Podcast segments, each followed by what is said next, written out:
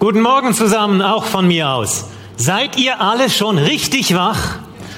Fantastisch. Heute Morgen gibt es nämlich etwas Hirnjogging, aber es ist auch etwas fürs Herz dabei. Heute Morgen tun wir etwas, was so groß und faszinierend ist, dass es sich lohnt, sich voll darauf zu konzentrieren. Wir denken etwas von Gottes Gedanken nach, wie er vielleicht Menschen durch Zeichen am Himmel zur Krippe des Erlösers Jesus Christus gebracht hat. Und wir spüren etwas von der Faszination von Gottes Herrlichkeit am Himmel und denken dabei mit darüber nach, wie diese Dinge so faszinierend in der Bibel beschrieben oder angedeutet sind. Der Himmel hat die Menschen schon seit frühester Zeit fasziniert. Ich habe mal sagen hören, Astronomen sind Menschen, die das kindliche Staunen über den Himmel nie verloren haben. Wenn ihr euch das zum Beispiel hier anschaut, was würdet ihr sagen, was das ist? Ein Spiegelei, eine Steckdose, ein Auge, genau. Vielen Dank. Wir wissen zwar, es sind die Gase des Helixnebels im Sternbild Wassermann. Wir sehen das auf einem Bild vom Teleskop der NASA. Aber wir spüren, dass in der menschlichen Seele irgendwie ein Bestreben danach liegt, die Dinge, die am Himmel sind, zu deuten. Schon seit der Antike her. Wir wissen, dass dies hier kein Auge ist. Es sieht nur so aus, weil der Computer es für uns koloriert hat, damit wir die Kontraste deutlicher sehen. Aber ich möchte dich heute Morgen fragen, wie wäre es, wenn du dir, und sei es nur einen Augenblick lang, vorstellen würdest, dass dort draußen tatsächlich ein Auge ist, das sich auf dich richtet. Ein Auge, das nicht nur aus Gas und Nebel und Computerfarben besteht, sondern das Auge eines liebenden Gottes, für den unsere Welt und dein Leben nicht nur ein Staubkorn, insignifikant am Rande des Universums ist, sondern im Zentrum seiner Aufmerksamkeit steht. Wenn wir ergründen wollen, was der Mensch zur Zeit der Bibel mit dem Sternenhimmel verbunden hat und von daher auch die Menschen, die einem Stern folgten, um zur Krippe Jesu zu kommen, ist es vielleicht am einfachsten, wenn wir uns vorstellen, wir treten in eine Kathedrale hinein. Über unseren Köpfen dreht sich das bemalte Himmelszelt sozusagen. Es ist über und über übersät mit dem Siebengestirn, dem Orion, dem großen Bären. Monster, Helden, eine Schönheitskönigin, Cetus, das Meermonster, Andromeda, die ihm geopfert werden sollte, aber knapp davon kam, der Jäger Orion, der himmlische Fluss Eridanus, Religiöse Vorstellungen sind in Form von Sternbildern an den Himmel gemalt worden. Ähnlich wie ein Mensch staunt und ihn ein leichtes, heiliges Schauern überkommt, wenn er in eine Kathedrale hineintritt und durch die bunten Glasfenster das Licht fallen sieht, das die religiösen Szenen auf diesen Glasfenstern nachzeichnet. Mit ähnlich viel Fantasie und vielleicht einem gewissen heiligen Schauer hat der Mensch der Antike manchmal das Sternenzelt betrachtet. Von daher fragen wir heute auf der einen Seite, was war wohl der Stern von Bethlehem? Und ich biete dazu eine historische Rekonstruktion an. Und auf der anderen Seite fragen wir uns, was hat die Glaubwürdigkeit der Bibel mit dem Stern von Bethlehem zu tun? Wir erinnern uns. Es heißt im Matthäusevangelium im Kapitel 2, wo ist der König der Juden, der geboren worden ist? Denn wir haben seinen Stern im Morgenland oder bei seinem Aufgang gesehen und sind gekommen, ihn anzubeten. Die Sterndeuter aber gingen los, als sie den König gehört hatten. Und tatsächlich, der Stern, den sie im Morgenland gesehen hatten, ging vor ihnen her, bis er kam und oben über der Stelle stand, wo das Kind war. Oh du meine Güte, was haben Leute nicht schon über diese Verse nachgedacht? Da steht zum Beispiel ein Stern oder sagen wir mal auch ein Planet, begrifflich nicht immer so genau auseinandergehalten wohl, kann stehen bleiben. Äh, darf ich mal kurz ins Publikum fragen hier? Darf ich um Handzeichen bitten? Wer von euch meint, dass ein Stern oder sagen wir mal ein Planet stehen bleiben kann? Handzeichen bitte. Jawohl, danke. Ja, es sind entweder, es seid ihr noch nicht ganz dabei, oder es sind wenige, die sich getraut haben zu sagen, dass der Planet stehen kann. Machen wir mal die Gegenprobe und dann auf Verschlafen und Enthaltungen am Schluss. Wer von euch glaubt, dass ein Planet nicht stehen bleiben kann? Das sind eine ganze Menge Leute. Wobei hier steht doch, es steht. Wisst ihr was? Ihr habt alle beide recht. Und warum? Das erzähle ich euch später. Zuerst möchte ich nämlich gerne noch drauf kommen, was es eigentlich mit den Besuchern Jesu in der Krippe auf sich hat. Matthäus 2.1 heißt es, als Jesus geboren war in Bethlehem in Judäa zur Zeit des Königs Herodes, siehe, da kamen Magoi aus dem Morgenland nach Jerusalem. Magoi, so heißt es auf Griechisch, so deutsch umgeschrieben. Luther hat verharmlosend übersetzt Weise. Wenn ich höre Weise, denke ich an Männer mit langem weißen Bart, die singen, ich bin alt und weise und mich betrügt man nicht. Aber das ist gar nicht der Punkt, um den es hier geht.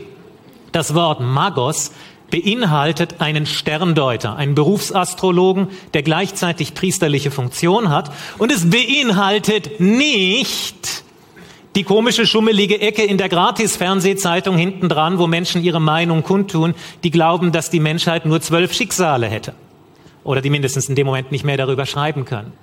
Der Magos, der Sterndeuter im Sinne des Begriffs hier, ist nicht der Jahrmarktswahrsager, ist nicht Baba Yaga mit der Glaskugel oder so etwas, sondern ist eine honorige Gestalt, ein Regierungsminister, jemand, der zum Teil Einfluss hat auf die Erziehung der Könige, eine Art Geheimrat des Königs, eine sehr angesehene Figur. Wenn man sich vorstellen will, was Sterndeuter oder Magoi in der Antike für eine Bedeutung hatten, muss man sich vorstellen, was wäre, wenn du ein antiker König wärst und du möchtest eine neue Stadt gründen? Was ist mit das Wichtigste, was du tust? Im Gedanken der Antike, du wählst den richtigen Zeitpunkt, denn Astrologie ist ubiquitär überall verbreitet und im astrologischen Denken herrscht der Anfang über das Ende. Der richtige Zeitpunkt beim Anfang bestimmt, wie es weitergeht. Und dann musst du dir vorstellen, tausende von Soldaten vielleicht stehen da und die stehen nicht Gewehr bei Fuß, sondern Spaten bei Fuß.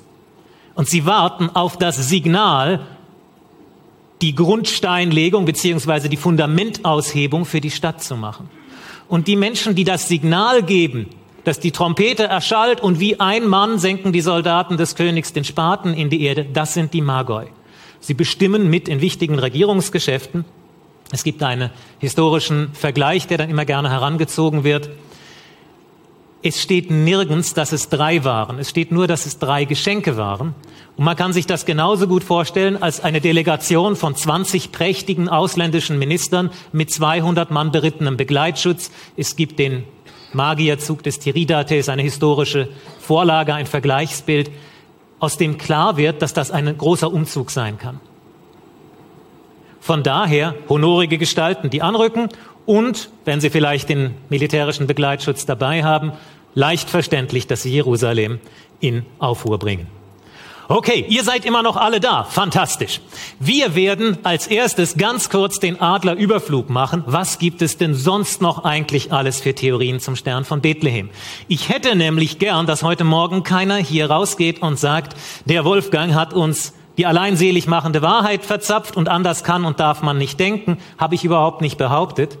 Ich präsentiere euch ein Puzzle mit Teilen, die wichtig sind und um die man meines Erachtens nicht herumkommt kann das schon auch ein bisschen anders zusammensetzen. Was in jedem Fall gleich bleibt, ist, dass es etwas mit Gottes Herrlichkeit und dem Hinweis auf Jesus zu tun hat. Aber es hat in der Geschichte ganz verschiedene Ideen gegeben, wie man den Stern von Bethlehem verstehen könnte. Da ist mit die bekannteste, ganz drüben hier, ist der Komet. Auf jedem Krippenbild und ähnlichem äh, zu sehen, sofern überhaupt etwas Himmlisches dargestellt ist am Himmel ähm, mit am allerbekanntesten und am allerwahrscheinlichsten falsch. Deswegen, weil der Komet in der Antike ein Unglücksbringer war.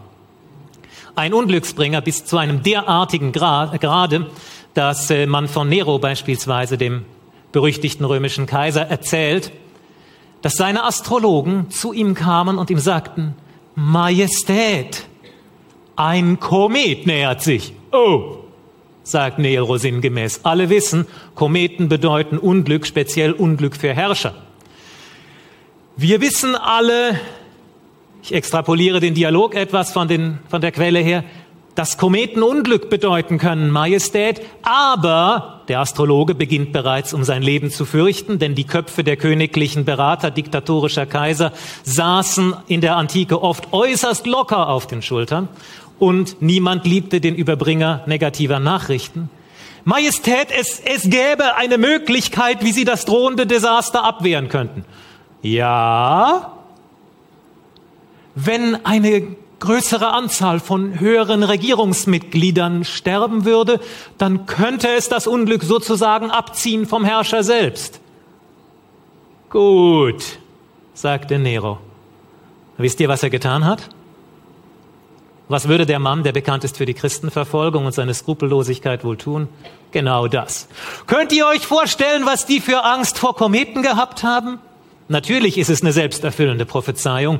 Nero hat es geglaubt und hat danach gehandelt, aber es zeigt, was für eine Angst man davor hatte. Es ist sehr unwahrscheinlich, dass ein Unglücksbringer verbunden wird mit der Geburt des Messias.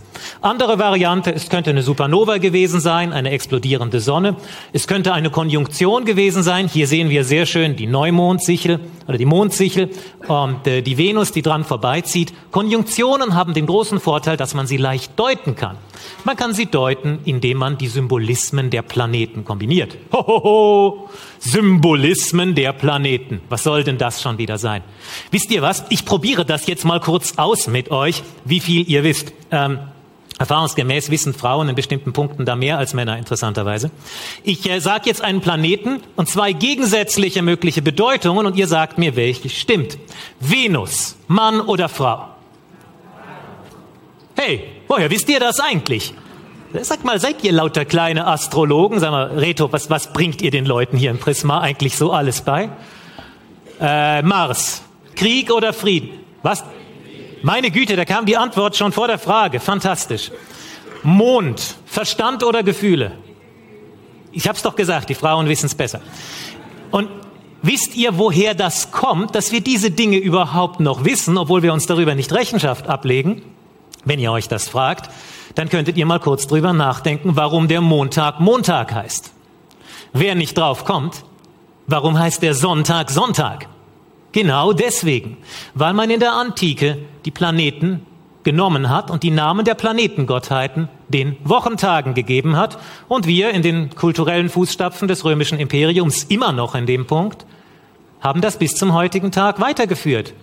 Denn es heißt, jeder Planet ein Wochentag im französischen Mercredi, der Merkur, im englischen Saturday, der Saturn. Und übrigens, wer von euch kann mir sagen, warum Juli und August die einzigen beiden Monate im Jahr sind, die direkt aufeinander folgen und beide 31 Tage haben? Ha? Ja, fantastisch. Wessen, damit die Rechnung aufgeht. Wessen Rechnung? die Rechnung des Kaisers Augustus. Antike Kaiser sind sowas von demütig. Augustus konnte es einfach nicht ausstehen, den Gedanken, dass sein Monat einen Tag weniger haben soll als der vom Kaiser Julius. Und deswegen haben wir bis heute ins Jahr 2013 im August auch 31 Tage. Also ihr seht, kulturelles Erbe ist immer noch lebendig. Eine Spezialität, äh, die ich jetzt nicht weiter streife hier, der heliakische Aufgang, ein Stern und die Sonne, die gemeinsam aufgehen. Oft wurde erklärt in der frühen Kirche, es kann gar kein Stern gewesen sein, aus dem einfachen Grund, weil das irgendwie heidnisch wäre und Astrologie. Das wirft ein gewisses Problem auf, wenn es eine Art große Lichtkugel gewesen wäre, die 20 Meter über dem Boden äh, durch die Gegend zieht und 10 Meter Durchmesser hat und leuchtet und Funken sprüht und Blitze herausschlagen und die wäre durch die Gegend gelaufen und über dem Stall stehen geblieben. Was meint ihr, was passiert wäre? Stellt euch vor, so eine Kugel würde vor dem Prisma stehen bleiben. Tolle Idee, wie? Wer wäre gekommen? Der Gegenfrage, wer wäre nicht gekommen? Alle wären gekommen. Es kommen aber die Sterndeuter, es kommen die Berufsastrologen, Berufsastronomen. In der Antike war das sowieso ein und dasselbe. Man beobachtete den Himmel, um rauszukriegen, was auf der Erde passiert. Manchmal recht possierlich. O König, schrieben die Astrologen an der einen Stelle, der Mond ist wieder voll geworden. Unsere Rituale haben gewirkt. Was wäre passiert, wenn sie sie nicht gemacht hätten? Der Text legt nahe, dass es ein Stern am Himmel gewesen sein muss oder ein Planet oder etwas, was sich dort abspielt, weil die Sterndeuter kommen. Trotzdem, es ist eine riesige Diskussion. Anything that has ever moved across the canopy of heaven, as well as much that has only existed in man's imaginations, has been dubbed the Star of Bethlehem alles, was jemals seine Spur über das Firmament des Himmels gezogen hat, so wie auch vieles, was nur in der Fantasie der Menschen existiert hat, ist bereits der Stern von Bethlehem genannt worden. Es ist ein fantastischer Tummelplatz der Wissenschaftsgeschichte. Man findet dort einfach alles. Ernsthafte Astronomen mit komplizierten Planetentabellen, glühende Forscher mit religiösem Eifer, besorgte Kirchenväter mit scharfer Polemik gegen Astrologie und sogar Rabbiner, die die Ankunft des Messias berechnen. Wow. Aber was heißt es dazu eigentlich in der Bibel? Schon ganz am Anfang der Bibel im Schöpfungsbericht kommen Sterne respektive Lichter vor. Es werden Lichter an der Feste des Himmels, die da scheiden Tag und Nacht und geben Zeichen, Zeiten, Tage und Jahre. Beliebte Frage, was für Zeichen sind das eigentlich, die sie geben? Sind es reine Kalenderzeichen? Wie in Ägypten, Sirius geht auf und man weiß, der Nil wird jetzt bald über die Ufer treten. Oder sind es prophetische Zeichen? Wollt ihr das wissen? Ich hätte sonst nicht weitergemacht, wenn ihr nicht Ja gesagt hättet. Vielen Dank.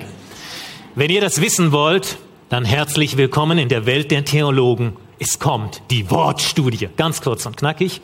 Hier oben ist das Hebräische und in der Umschrift Le Otot. Ot, das Zeichen.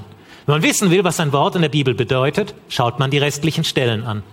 Und ich habe euch das ganz schnell in der Übersicht versucht, es nicht zu lesen. Es geht nur um die Größenverhältnisse. Diese linke Seite hat alle Bedeutungen von Zeichen im Alten Testament, die religio religiöse, psychologische oder speziell prophetische Bedeutung haben, prophetischen Inhalt haben. Und hier drüben ist der kleine Rattenschwanz, Dinge, die nicht dazugehören. Das Zeichen als Feldzeichen, profane Bedeutung man sich das nochmal kurz anschaut, hier die grüne Seite, religiös, prophetisch vor allem, durch mächtige Zeichen und Wunder Gottes Willen, schaut mal, wie lang das ist. Hast du dein Volk aus Ägypten befreit? Seht ihr, wie lang das ist und wie klein der Rest? Was sagt uns das? Das sagt, dass die Zeichen in Genesis 1 durchaus Kalenderzeichen sein können, aber sie müssen es nicht, weil in über 90 Prozent der Fälle im Alten Testament ein Zeichen etwas religiöses, prophetisches oder auf ähm, menschliche Charakterzüge bezogen ist. Ganz dominant religiös, prophetisch. Aber Moment. Sagt mal, was habt ihr eigentlich gemacht heute Morgen? Ihr seid doch eine christliche Gemeinde und ihr habt jemand eingeladen, der über Astrologie spricht? Also müsste man den nicht gerade wieder so bing rausschmeißen? Schließlich wissen wir doch alle, wie es in der Bibel heißt, Sie sollen doch auftreten und dich retten, die Himmelszerleger, die Sternebeschauer, die an jedem Neumond wissen lassen, was über dich kommen soll. Erschreckt nicht vor den Zeichen des Himmels, ausrotten auch die, welche auf den Dächern das Heer des Himmels anbeten. Gott ist doch gegen Astrologie, oder? Ja. Er ist dagegen, dass das Heer des Himmels, nicht die Vögel, sondern die Sterne angebetet werden. Aber es heißt im Neuen Testament, eben auch. Und es werden Zeichen geschehen an Sonne und Mond und Sternen bei der Wiederkunft des Messias. Es heißt in Offenbarung 12, und es erschien ein großes Zeichen am Himmel. Eine Frau mit der Sonne bekleidet und der Mond unter ihren Füßen und auf ihrem Haupt eine Krone von zwölf Sternen. Wenn ich einen deutlicheren Hinweis überlegen sollte, in der Bibel an den Himmel zu schauen und Sterne zu betrachten, dann kenne ich ihn nicht. Hiob 38, die Morgensterne loben und jauchzen, wie als Gottes Hofstaat. Im Propheten Hiob hast du die Ordnungen des Himmels erkannt oder bestimmst du seine Herrschaft auf der Erde? Oh Gott! Wer herrscht denn jetzt auf der Erde? Gott oder die Sterne? Die Antwort lautet ganz einfach. Das Ganze ist eingebettet in das Lobpreis des Schöpfers. Knüpfst du die Bänder des Siebengestirns oder löst du die Fesseln des Orion? Kannst du die Tierkreisbilder hervortreten lassen? Das alles ist Gottes Schöpfermacht und er verherrlicht sich darin, dass er den gesamten Lauf der Natur inklusive Tag und Nacht und Jahreszeiten und Sternhimmel lenkt, inklusive der Ordnungen des Himmels. Und diese Ordnungen des Himmels setzt er für seinen Willen ein. Richter 5, eine der spannendsten Stellen dazu. Vom Himmel her kämpften die Sterne, von ihren Bahnen stritten sie wieder Sisera gegen einen Feldherrn, der das Volk Gottes, das Volk Israel angegriffen hat. Bitte fragt mich nicht, wie die Sterne vom Himmel gekämpft haben. Das weiß ich nämlich nicht. Nicht über das hinaus, was geschrieben steht. Aber klar ist, wer sie geschickt hat. Geschickt hat sie Gott. Denn der Himmel ist für Gott auch Mittel seiner Herrschaft. Und das ist zum Staunen. Denn Gott ist der König des Universums. Wir haben den Adlerüberflug gemacht und jetzt bohren wir in die Tiefe. Kurz und knackig wenden wir uns der Frage zu, wie ist es denn jetzt gewesen? Und wie passt es mit der Bibel zusammen? Und ich bin zuversichtlich, dass ihr anschließend zum ersten staunen werdet darüber, wie präzise über Jahrhunderte hinweg Dinge in der Bibel stimmen, die über Jahrhunderte hinweg prophezeit sind. Und wie wichtig Gott das ist, dass wir das sehen und glauben und spüren, weil es für uns eine riesige Ermutigung in unserem Glauben bedeutet. Und zum anderen, dass ihr ein paar Stellen von der Bibel vielleicht nie wieder gleich lesen werdet. Das wäre doch toll. Von daher setzen wir jetzt das Puzzle zusammen. Wir entwerfen ein Gesamtbild aus Sternbildern, Fixsternen, Konjunktionen, biblischen Parallelen der Kultur und Planeten. Wenn Kinder dabei sind, sage ich, ihr kennt doch alle diese Geschichten, wo man ganz genau lesen muss.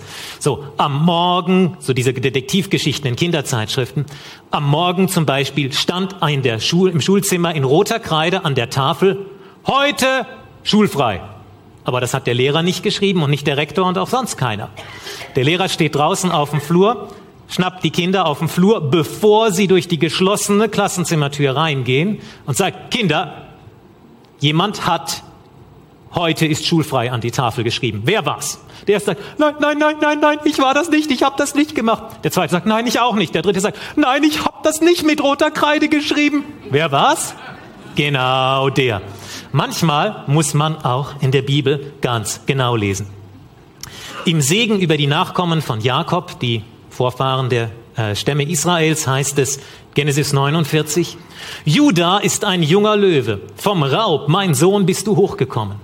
Er kauert, er lagert sich wie ein Löwe und wie eine Löwin. Wer will ihn aufreizen? Okay, poetische Bilder, ein Löwe. Nicht weicht das Zepter von Juda, noch der Herrscherstab zwischen seinen Füßen. Warum ist der Herrscherstab oder das Zepter zwischen den Füßen? Den hat man doch im Normalfall in der Hand. Genau diese Frage hat sich schon vor 100 Jahren ein Theologe namens Jeremias, nicht der Prophet Jeremia, sondern ein Autor namens Jeremias gestellt. Und er hat schon 1916 geschrieben, dass es das Sternbild Löwe wäre. Der Löwe hier gezeichnet als Sternbild und das Zepter der Plan Fixstern Regulus vorne zwischen seinen Pfoten. Man muss dabei sagen, dass in der Antike ein viel, eine viel engere Beziehung zum Himmel bestand. Die Leute sind am Abend nicht bei den Lichtern, bei den modernen Leuchtfeuern ihrer verschiedenen Unterhaltungsgeräte ohne Markennamen zu nennen gesessen, sondern sie konnten auf den flachen Dächern ihrer Häuser liegen und sie haben hochgeschaut in den Himmel und es gab auch keine Straßenbeleuchtung, die ihnen den Blick versperrt hätte. Anspielungen auf Sternkreiszeichen und solche Dinge können in der Antike sehr viel leichter aufgenommen werden.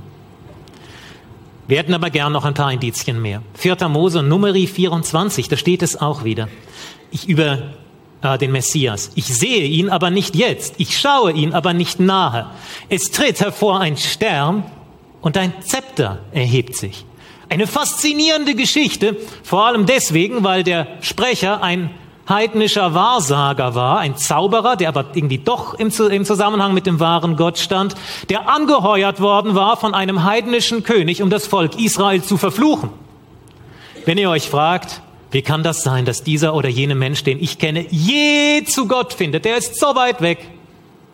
Es gibt einen Bileam-Moment. Der Mann bekam ein Vermögen an Gold und Silber angeboten, um das Volk Israel zu verfluchen. Und im Moment, wo er den Mund aufmacht, sagt ihm Gott, nein, du segnest. Gott kann jedem begegnen. Okay, wir hätten es aber doch gern noch ein bisschen genauer. Gibt es denn nicht noch einen Hinweis darauf, ob das stimmen kann, dass das Sternbild Löwe in der Antike eine ganz enge Verbindung gehabt hat mit der Königswürde. Wonach könnte man zum Beispiel suchen? Fragen kann man keinen mehr. Man sucht nach archäologischen Hinweisen. Und siehe da, es gibt einen. Hier sehen wir das königliche Löwenhoroskop von Antiochus I. bei Nemrut-Dagi und dort hat er äh, sein Haustier darstellen lassen. Das ist ein Löwe und der hat hier eine schöne Plakette und da steht Fifi drauf. Äh, nein, nein, nein. Äh, das ist die Mondsichel, die hier drin ist. Und über dem Rücken des Löwen sind Sterne oder Planeten.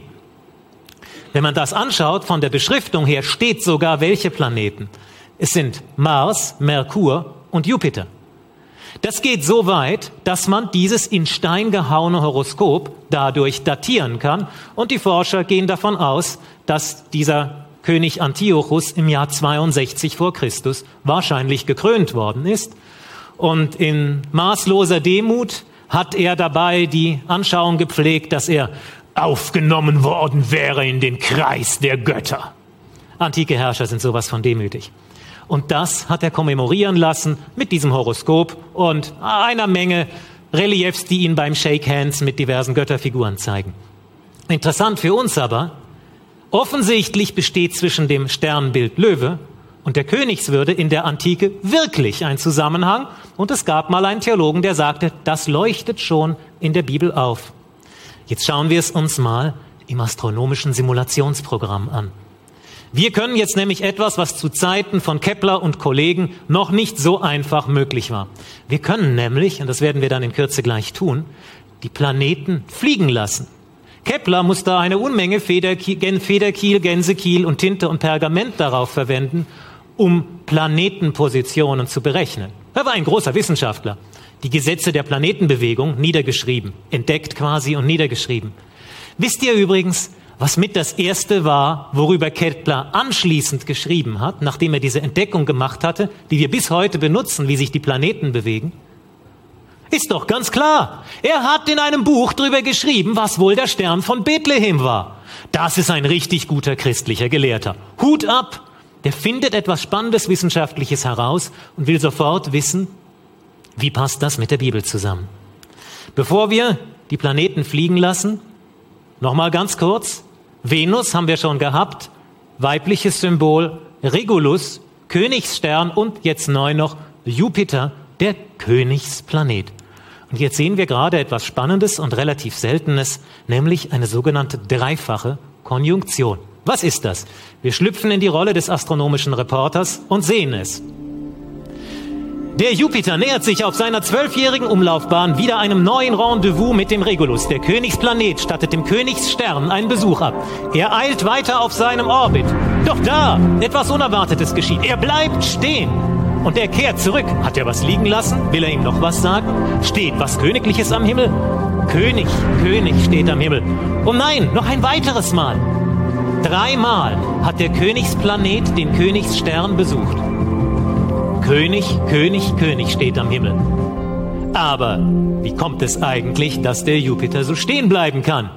Heißt das, Wolfgang hat seinen Computer falsch rumgehalten? Oder gibt es einen anderen Grund? Überlegen wir uns die Sache mal kurz im Gedankenexperiment.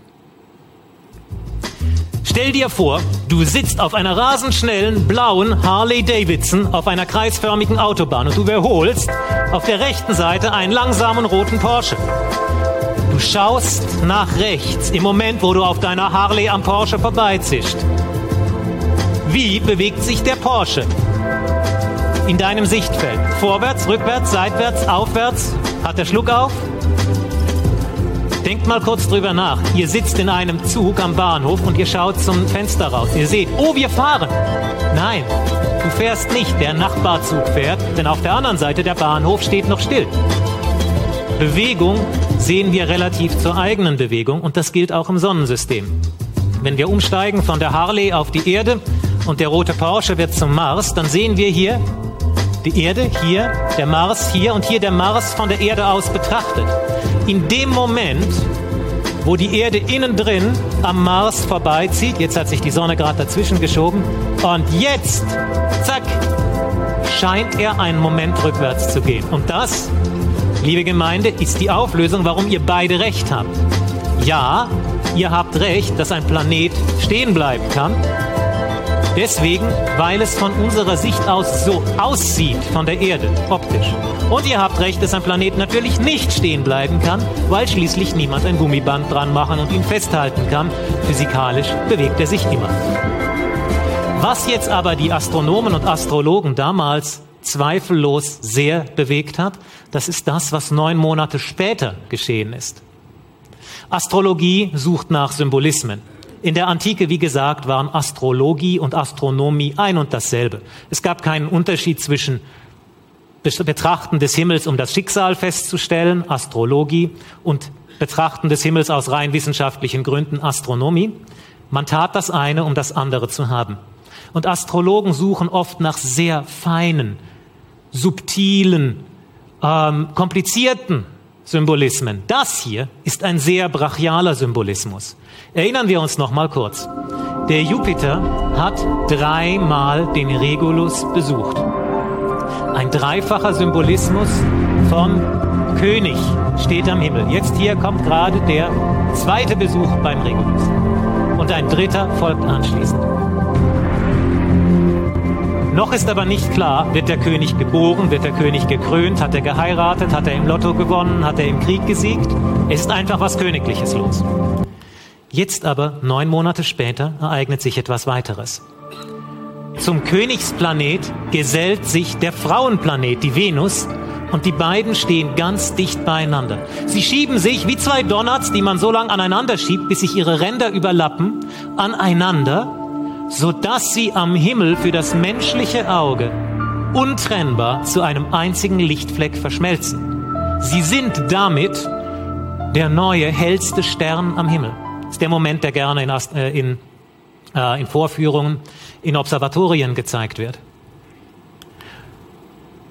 Und deswegen, weil das neun Monate nach dem anderen geschieht, ist es für den Astrologen sehr naheliegend zu sagen, das eine ist die Geburt und das andere vorher, ist demzufolge neun Monate vorher die Zeugung gewesen.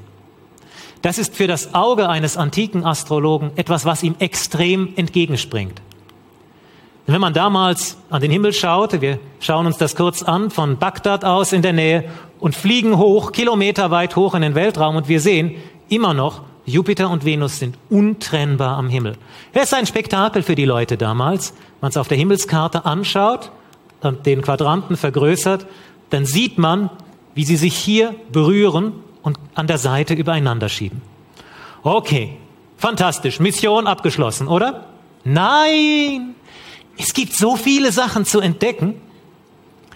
Zum Beispiel in Offenbarung 12, was wir vorhin hatten. Da heißt es, und ein großes Zeichen erschien im Himmel. Eine Frau bekleidet mit der Sonne und der Mond war unter ihren Füßen und auf ihrem Haupt ein Kranz von zwölf Sternen. Ich habe mal eine Umfrage gemacht, als ich das an einem Seminar unterrichtet habe, was es für Stichworte gibt, die dazu schon so geäußert worden sind von Leuten. Kam alles. Das ist Europa, das ist irgendwas Psychologisches, das ist die Dreieinigkeit, es ist alles Mögliche. Vielleicht war es aber ganz einfach das. Hier oben haben wir das Sternbild Löwe, das dreht sich jetzt gerade langsam weg. Und unten kommt was Neues. Da steht die Sonne drin wenn wir den Symbolismus einschalten, dann sehen wir, es ist das Sternbild Jungfrau, die einzige Frau, die in der Gegend am Himmel steht. Und siehe da, sie ist bekleidet mit der Sonne und sie hat den Mond unter ihren Füßen. Könnte es sein, dass der Apostel Johannes oder seine Quelle, die Vision, die es ihm gezeigt hat, einfach an den Himmel geschaut hat und gesehen hat, was dort war und Gott ihm die symbolische Verknüpfung mit der Geburt Jesu gezeigt hat. Denn in Offenbarung 12 geht es dann mit der Geburt des Heilands weiter. Es heißt außerdem, sie trug eine Krone aus Sternen. Sterne gibt's viele, kein Problem, kann man zehn abzählen oder wie viele man will. Direkt daneben, ganz in der Nähe von der Jungfrau, ist der Stern, der Diadem heißt. Das Diadem ist so ein Stirnreif, vielleicht mit einem Brillanten vorne drin, auch ein Zeichen der Königswürde. Den gibt es da tatsächlich. Und dann geht die Geschichte weiter. Wollt ihr noch weiter hören, was man da vielleicht alles am Himmel sehen kann? Oh, ein Glück. Sonst wären die Kinder heute dann äh, länger als die Erwachsenen beschäftigt gewesen. Ähm, naja. Es heißt in Offenbarung 12, und es erschien ein anderes Zeichen am Himmel, und siehe, ein Drache. Und sein Schwanz zieht den dritten Teil der Sterne des Himmels mit sich fort. Hättet ihr eine Idee, wo man den Drachen vielleicht suchen muss? Ja, genau, da wo es steht. Er stand vor der Frau. Finden wir da einen Drachen? Ja, da ist er. Hydra, die Wasserschlange oder der Wasserdrache. Alle Bibelfreaks und solche, die es werden wollen, können dann weiterlesen in Offenbarung 12. Dort tut der Drache nämlich etwas sehr Merkwürdiges. Er speit Wasser hinter dem Kind her als Angriff. Denkt man, wieso? Ein anständiger Drache speit Feuer, oder? Nein, eben der nicht, weil es ein Wasserdrache ist. Darum. Und man kann das weiterlesen. Ich muss dann da an der Stelle mit Schluss machen, aber in Offenbarung 13 geht das Ganze weiter. Und ich sah ein Tier, das hatte Füße eines Bären, das Maul eines Löwen und der Drache gab ihm seine Kraft. Das steht da alles am Himmel. Wer den Panther sucht, ich erkläre ihm später äh, dann persönlich, wo der Panther ist. Der ist versteckt, aber den gibt's auch. Er steckt in einem einen Wort mit drin. An biblischen Parallelen haben wir den Jakobssegen gesehen, Bileam, die Jungfrau. Und wir haben gesehen, was es war, das die Aufmerksamkeit der Astrologen wohl erregt hat. Jupiter und Regulus besuchen sich dreimal. Das nennt man eine Dreifachkonjunktion. Ist nicht für sich allein weltbewegend, kann 50, 70 Jahre später wieder passieren. Aber neun Monate nach Anfang der neue Stern, Venus und Jupiter und noch eine Menge weitere Dinge, auf die ich jetzt hier aus Zeitgründen nicht eingehen kann, aber das ist mit der Kernpunkt. Sie haben genug Zeit, aufmerksam zu werden und die Kamele zu satteln. Übrigens, woher sollen Sie eigentlich wissen, was da im Alten Testament steht, im Buch Genesis? Äh, lesen die persischen Priester denn Altes Testament? Nun ja, es gab mal jemanden, der hat der ganzen persischen Priesterkaste das Leben gerettet, weil der König kurz davor war, sie alle abzumurksen, weil sie seinen Traum nicht sagen und deuten konnten. Oh, wer war das eigentlich? Ja, genau, das war Daniel. Mindestens, wenn jemand der ganzen Kaste das Leben gerettet hat, ist es ein sehr guter Grund, sich mit dem zu beschäftigen, was diesen Mann so geprägt hat und was er glaubt. Es gab eine jüdische Exilgemeinde äh, dort und äh, von daher kann man sehr gut annehmen, dass sie das gekannt haben. Mit die schönste Pointe kommt zum Schluss und sie knüpft mit an an einer weiteren Himmelsbeobachtung. Schließt sich auch darauf raus, speziell, wie ist das mit der Zuverlässigkeit der Bibel in dem Zusammenhang.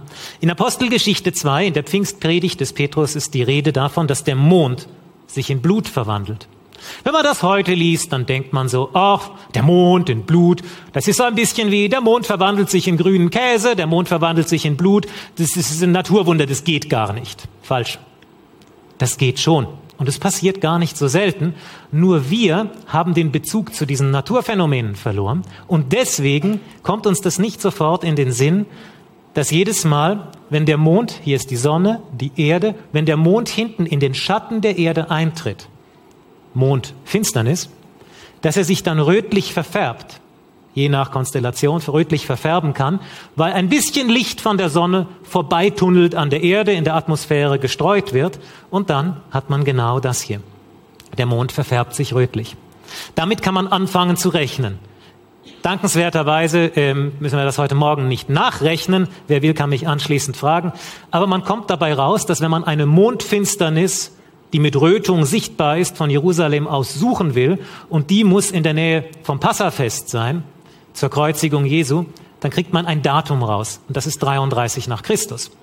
An einem bestimmten Tag. Und das ist mega spannend, weil der Prophet Daniel hat eben etwas geschrieben.